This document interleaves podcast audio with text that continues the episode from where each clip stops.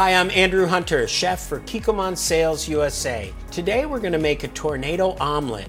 You'll see the technique is a little challenging, but it's a lot of fun and it'll definitely make your guests say wow.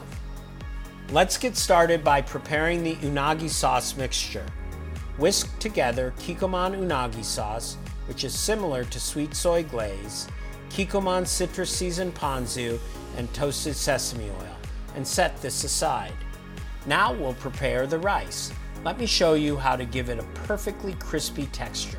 Spread cooked short grain rice in a thin layer on a flat top griddle with plenty of oil. The goal is to create crispy grains similar to breakfast hash browns. Scoop the crispy rice from the griddle and into a mixing bowl. Fold the unagi sauce mixture into the rice and season to taste with sesame oil.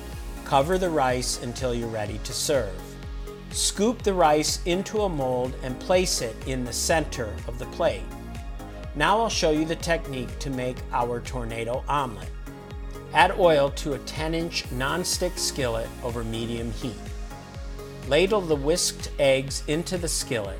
As the edges of the omelet begin to set, place cooking chopsticks on the edges of the omelet and slowly bring them to the center while turning the pan clockwise at the same time.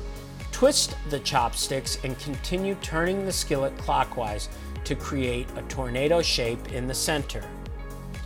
Keep the chopsticks in place to hold the omelet's shape while turning the omelet over the mound of rice.